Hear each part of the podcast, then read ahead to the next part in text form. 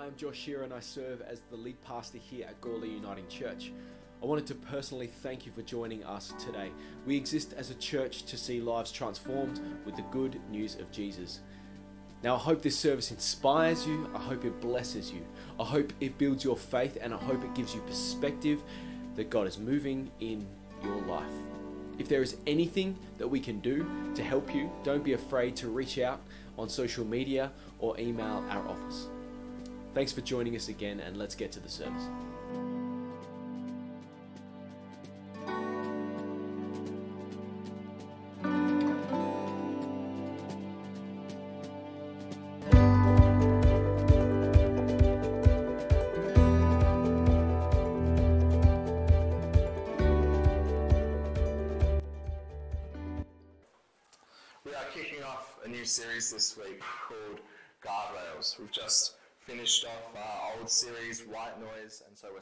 A new one, Guardrails.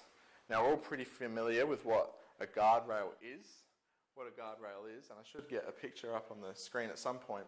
What a guardrail is, is it's uh, you, you see them on the side of the road mostly when you're driving, and they're there to stop vehicles from going into dangerous or off limit areas right? That's why guardrails are on the side of the road to stop vehicles from going into dangerous or off limit areas.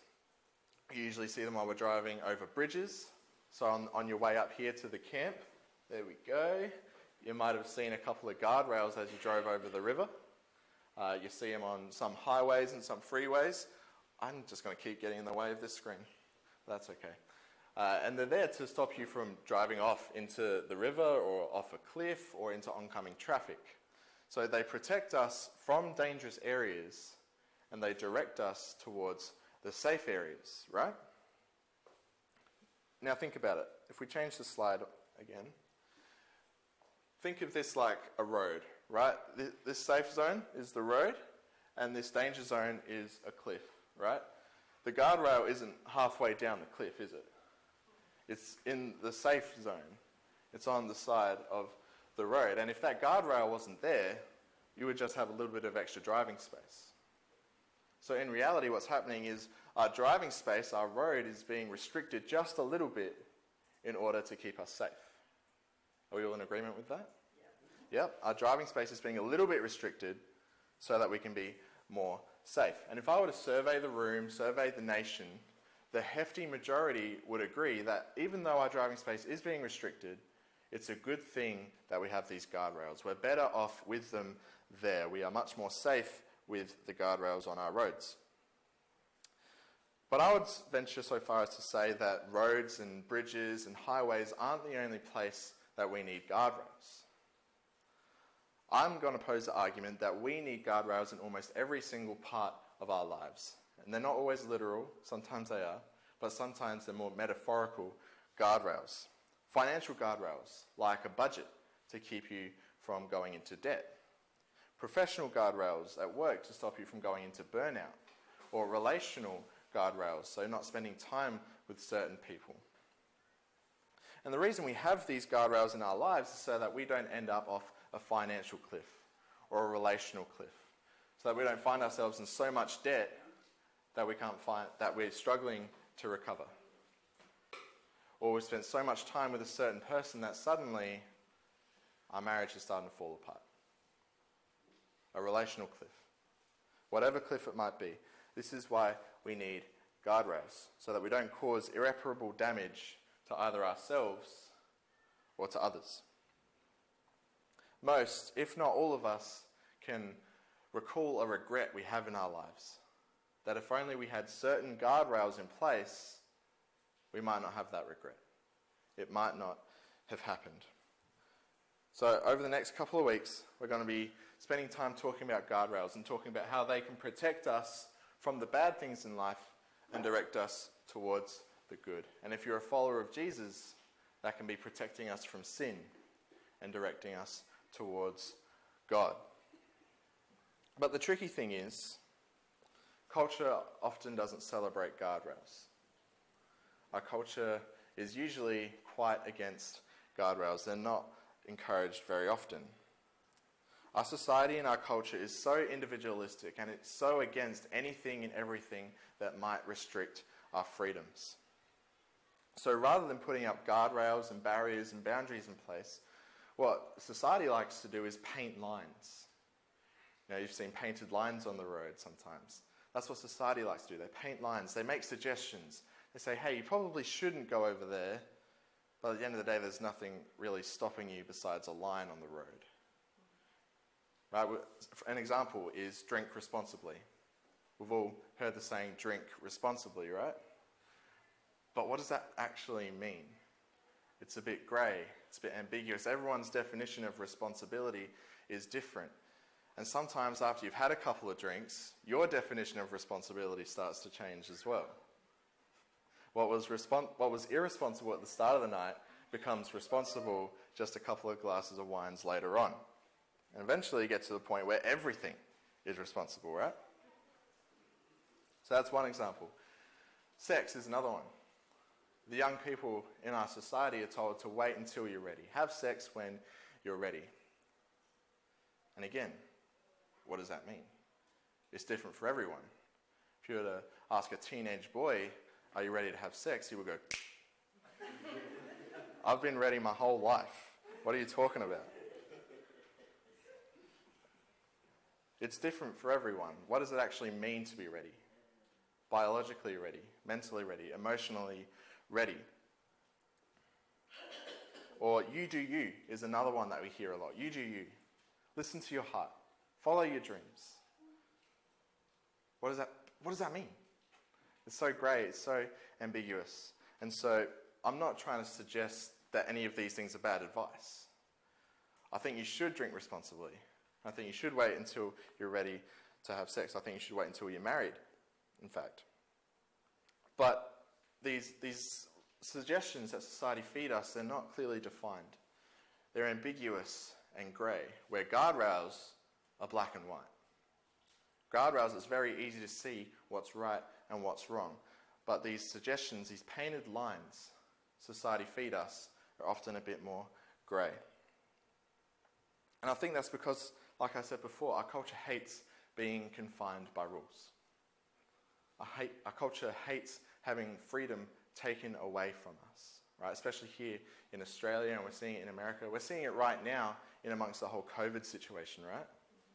How many debates have you heard or been a part of about whether you should wear a mask or whether you should get vaccinated, whether it should be mandatory to get vaccinated?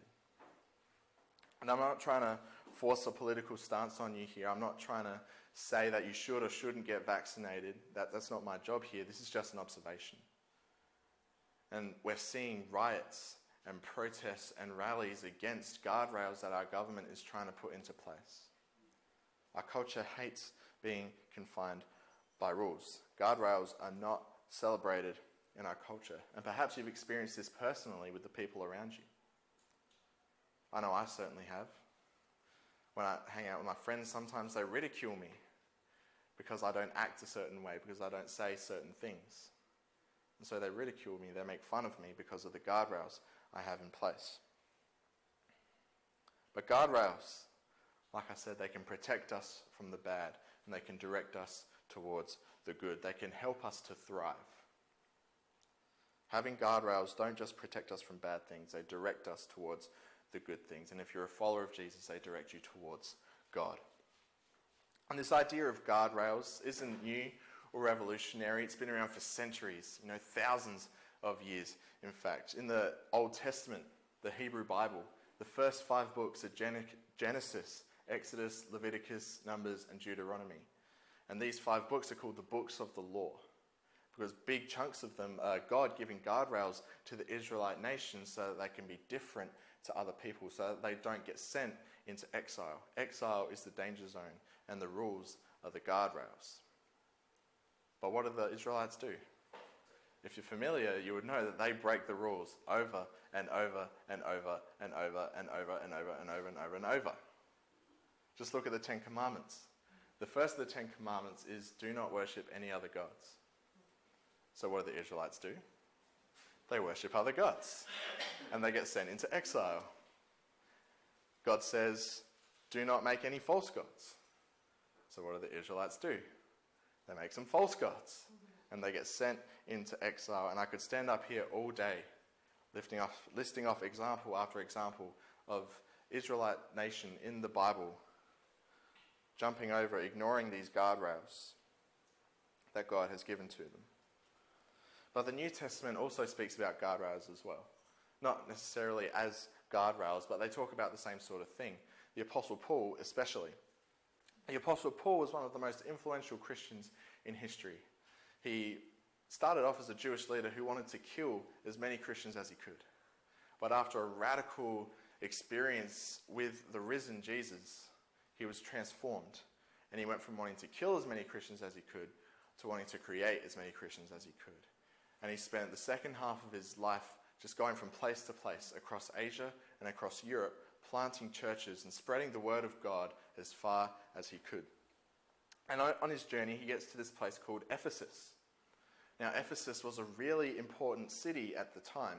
It's not so much now because it's just a bunch of ruins, but 2,000 years ago, it was, had a massive port, and so it was really good for trade on boats, but it was also close to major trade routes on land as well. And so there were lots of traders coming through. And as a result, Ephesus became very wealthy. It became very important. And it actually housed one of the seven wonders of the ancient world, the Temple of Artemis, which was a goddess that they worshipped at Ephesus. And this place, Ephesus, was super secular, super immoral. Because of all the traders coming through, it was just a mismatch of different cultures and beliefs and behaviors. And as a result, it was what people considered to be quite immoral. You know, the Bible describes it as godless at one point. That's how immoral it was considered to be. And so Paul thinks, I'm going to go to Ephesus and I'm going to plant a church. I'm going to plant a church in Ephesus. And that's what he did. He planted a church in Ephesus and he stayed there for a couple of years and he built up the place and he built up the leaders and it got to a point where they didn't need him anymore. And so he said, Right, I'm going to go plant a new church somewhere else. You guys will be all right. And off he goes. But later on, he writes a letter back to them. And that's what we call the letter of Ephesians in the New Testament. And in that letter, he writes a couple of, a couple of verses, a couple of nuggets of wisdom to the church in Ephesus about how to live life well, how to live life with guardrails so that they don't go off the wayside and end up off a relational cliff or a financial cliff or any other kind of cliff. And regardless of whether you call yourself a follower of Jesus or not, I reckon this is just really good advice. You know, a lot of what I'm about to talk about can be applied to just normal life, regardless of whether you're a Christian or not. So don't switch off. Here we go. To start off, Ephesians chapter 5, verse 15 says, Be very careful then how you live. Be very careful how you live. Paul instructs the people in Ephesus to live carefully. And that word live in the original Greek can be translated to walk. Be very careful how you walk. Be very careful how you live. He's saying to watch where you're going, where you're walking, where you're living. Pay attention to what's around you. How are you acting? What people are you surrounding yourself with? Where are you going? For some of us, the challenge is there already. Is the way you're living right now leading you to the life that you want for yourself later on? Is the way you're living, the way you're walking, leading you to the life that you want for yourself? If you call yourself a Christian, is the life you're living leading you to the life that God wants you to? That might be the challenge for some of us today. Be very careful how you live. Pay attention to what's around you. Paul continues Be very careful how you live, not as unwise, but as wise. Not as unwise, but as wise. Now, when we come to make a decision in life, we often ask ourselves what's the right choice and what's the wrong choice? And that's a good question to ask. What's right and what's wrong? But what Paul would suggest is rather than asking what's right to do, he would suggest what is wise to do. Where right and wrong is often focused just on the center, or the present, sorry, what's happening right now, in my current circumstance, my current situation, what would be the right thing for me to do? But the wise choice takes into account the past, your past experiences, the past experiences of your friends, of your family, of your parents, your present. What am I, what, where am I right now? What is my current situation? What is my circumstance? And also takes into account the future. Where do I want to go? Is this decision going to lead me where I want to go? That is what wisdom requires. Where right, right and wrong is all about the present, wisdom is about the past, the present, and the future. Here's an example. On my days off, I'll lie in bed, I'll sit at my desk, and I'll think, should I get KFC for lunch today? And obviously, the right decision is yes, I should. But wisdom requires me to look back and think, well, I had KFC for lunch yesterday.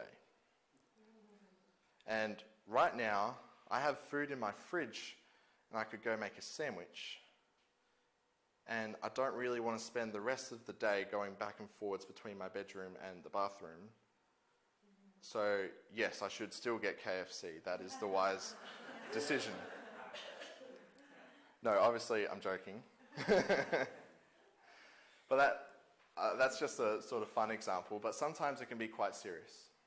Sometimes making the wise choice can be really hard. It can mean ending a relationship. It could mean stepping away from a job that you love. It could mean stopping something to make room for something else. Sometimes wisdom can be really hard, and it isn't always obvious at first.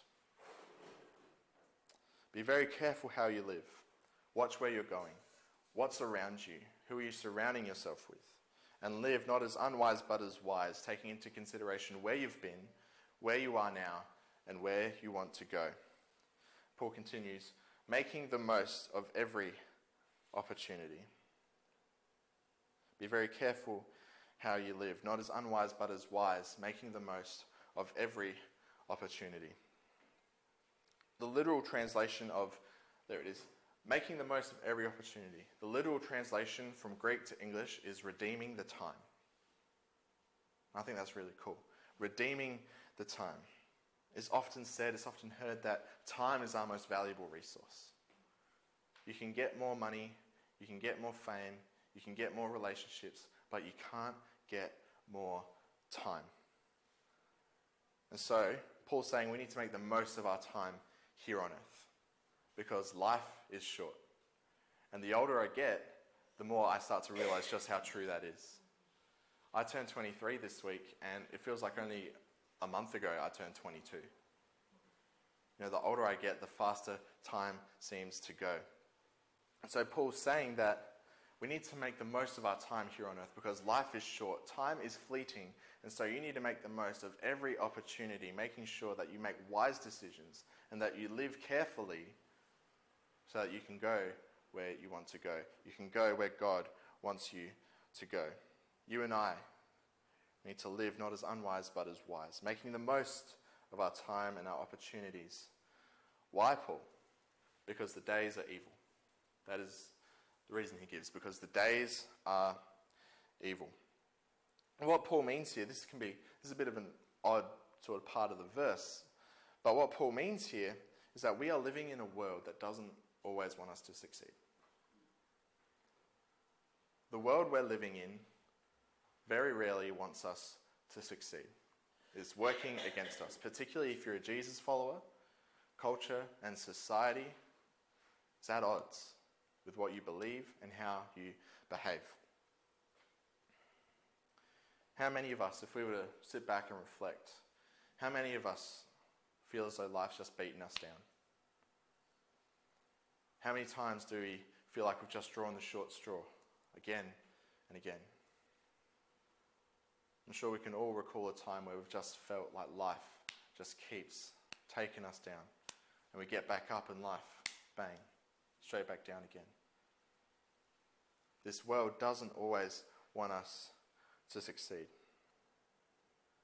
And this is why Paul is saying to live carefully, to live wisely, and make the most of your time. Because this world is unfair.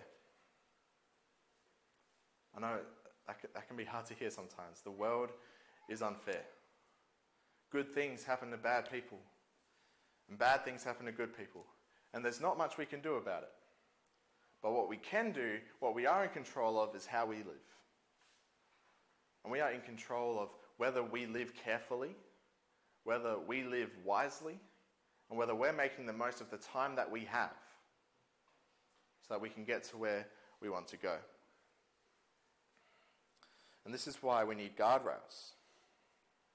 You know, the world is evil, the days are evil, it is working against us, and so we need guardrails to keep us on course.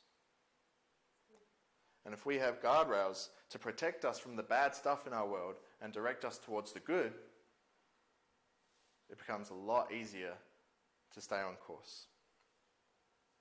And our guardrails will be there to stop us from falling off the wayside, from falling off the relational, financial cliff, whatever it is for you. And this is what Paul means.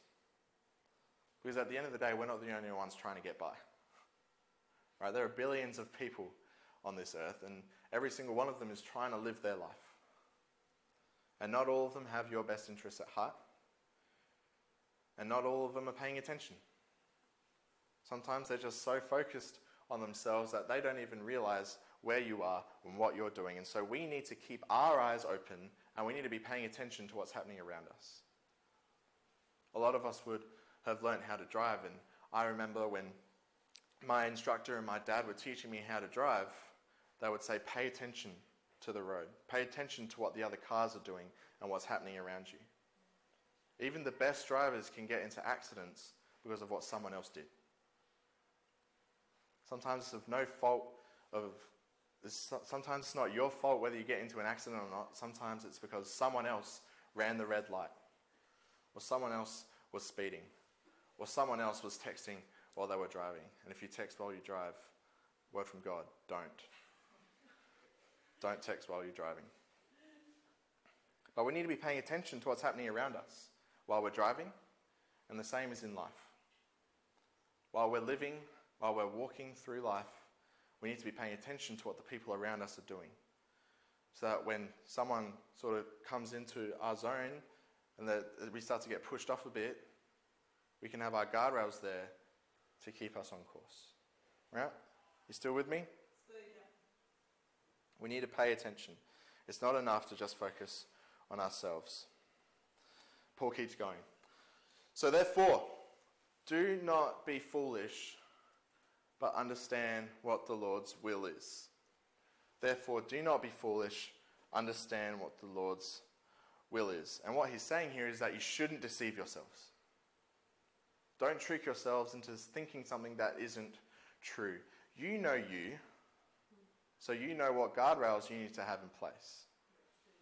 Don't be foolish and don't trick yourself into thinking you don't need something when you do. And to understand, this word understand, another way to say that from the Greek is to acknowledge or to embrace. And sometimes it can be really hard to understand what the Lord's will is, and so the word acknowledge is sometimes a bit easier. Do not be foolish, but acknowledge what God's will is. Acknowledge what the wise thing to do is. Acknowledge whether you're living wisely or not. And then, after this, Paul gives us an example of a guardrail. Right? All the stuff we've just spoken about is about why guardrails are important, why we need them to protect us from bad and direct us towards good. And then Paul gives us an example. He says, do not get drunk on wine, which leads to debauchery. Do not get drunk on wine, which leads to debauchery. And this word debauchery, if you don't know what it means, it's giving, usually used in a sexual sort of uh, context, giving into sexual indulgence or immorality. But that's not hugely important, just sort of clear that up because we don't really use that word anymore. But with this verse, I think you can substitute things in and out of it with whatever is most relevant. So you can swap out, hang on, go back, sorry. you can swap out debauchery for violence or abuse or lust.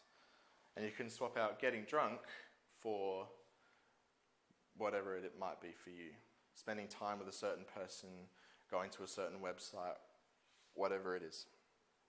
So now, if we go to the, to the next slide, because getting drunk isn't actually the problem. Paul isn't saying that getting drunk is the problem. Sorry, I'm getting ahead of myself. Let's just do a little exercise quickly. Sorry. With this here, there we go. With this here, what would be the most relevant for your life? Reading that up there, what comes to mind in your life to fill in those blanks? Do not blank because it leads to blank. What comes to your mind?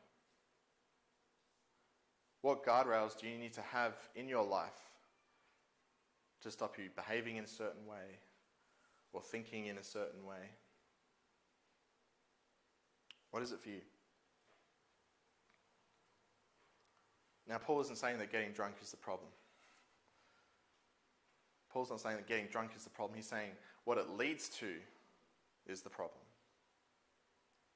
But Paul was a smart guy, and he knew that simply saying, do not fall into debauchery, just saying that wasn't going to be enough for the Israelites. You know, there's a whole history of God saying, telling to the Israelites, don't do this, and then they do it. You know, there's thousands of years of history of that. So Paul knew that he needed to do something else. He knew simply saying, do not fall into debauchery, debauchery was enough. So put in place a guardrail to stop them from falling into debauchery. He said, do not get drunk.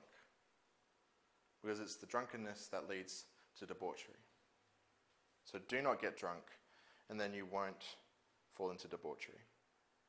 And this is basic psychology. If you don't know much about me, I study psychology at uni. I've been doing it for five years. And I'm tired of it. I love it, but I'm tired of it and I want to be done. But anyway. And one of the first things I learned was about behavior change and behavior management. And the things the lecturer said was if you just tell someone not to do it, they're going to want to do it. Yeah. So if I say, don't think about elephants, what have you all just done? You've thought about elephants.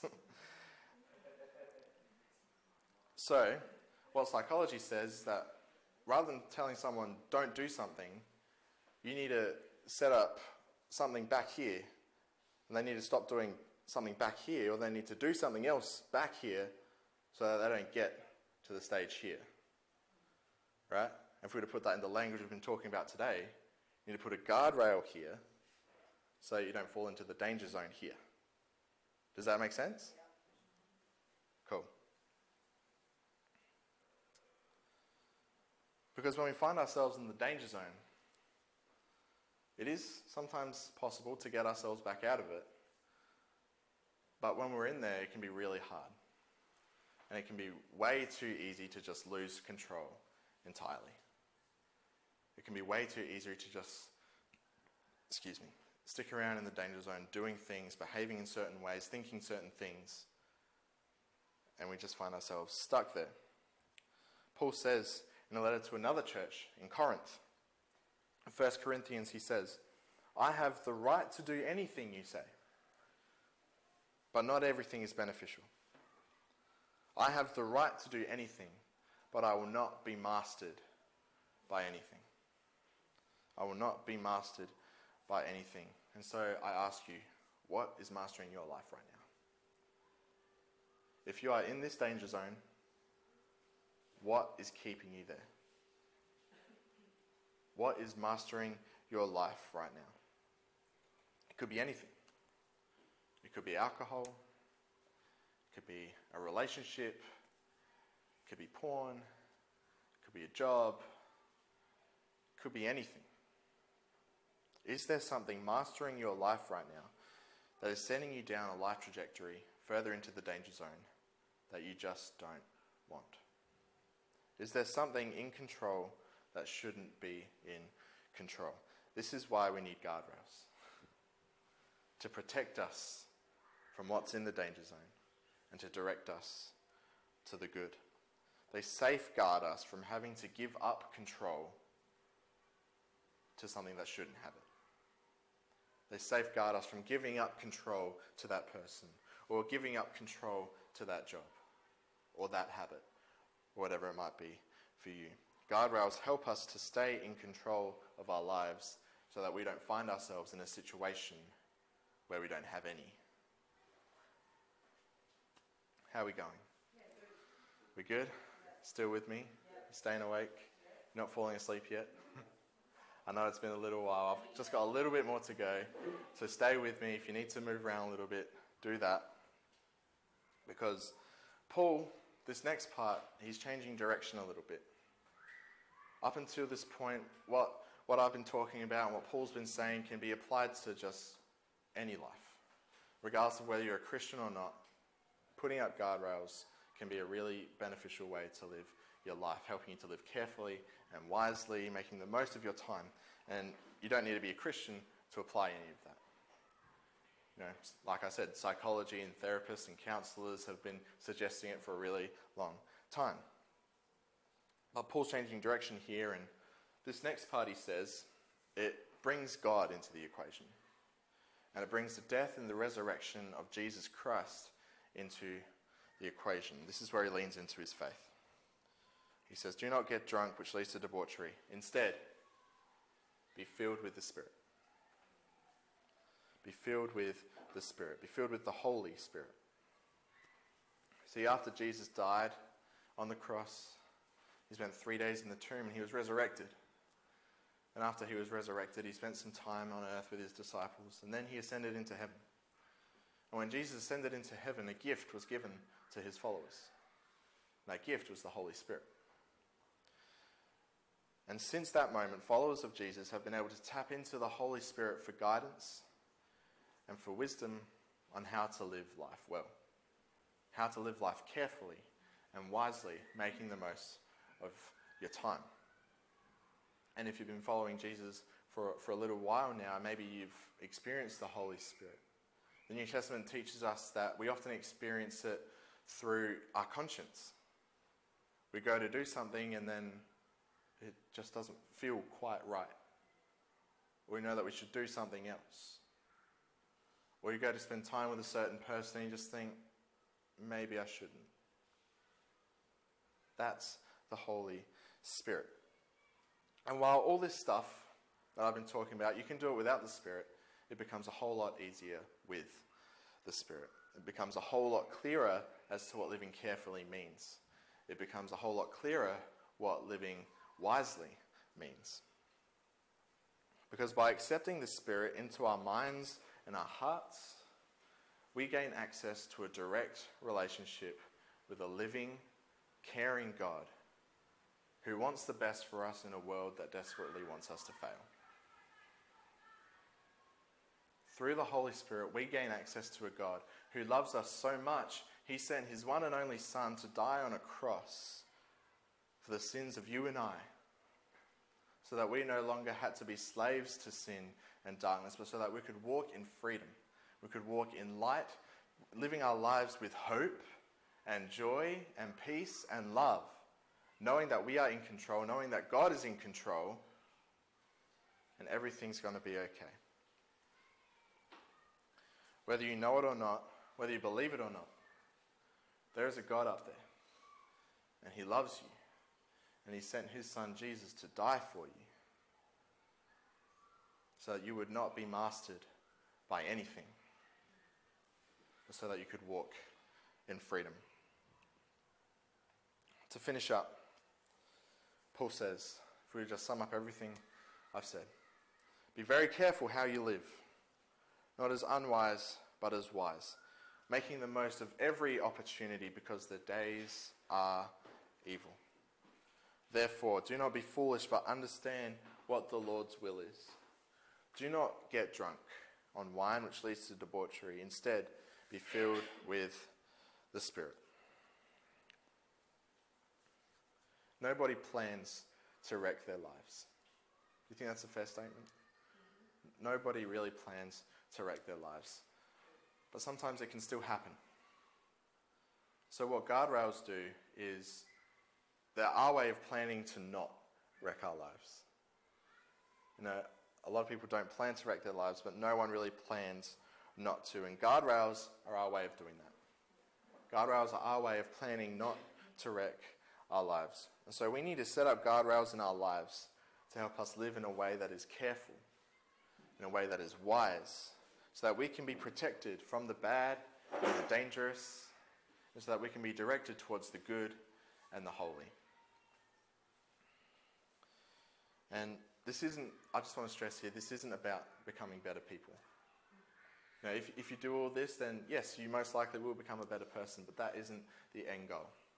The end goal here is to be able to live our life in a way that glorifies God.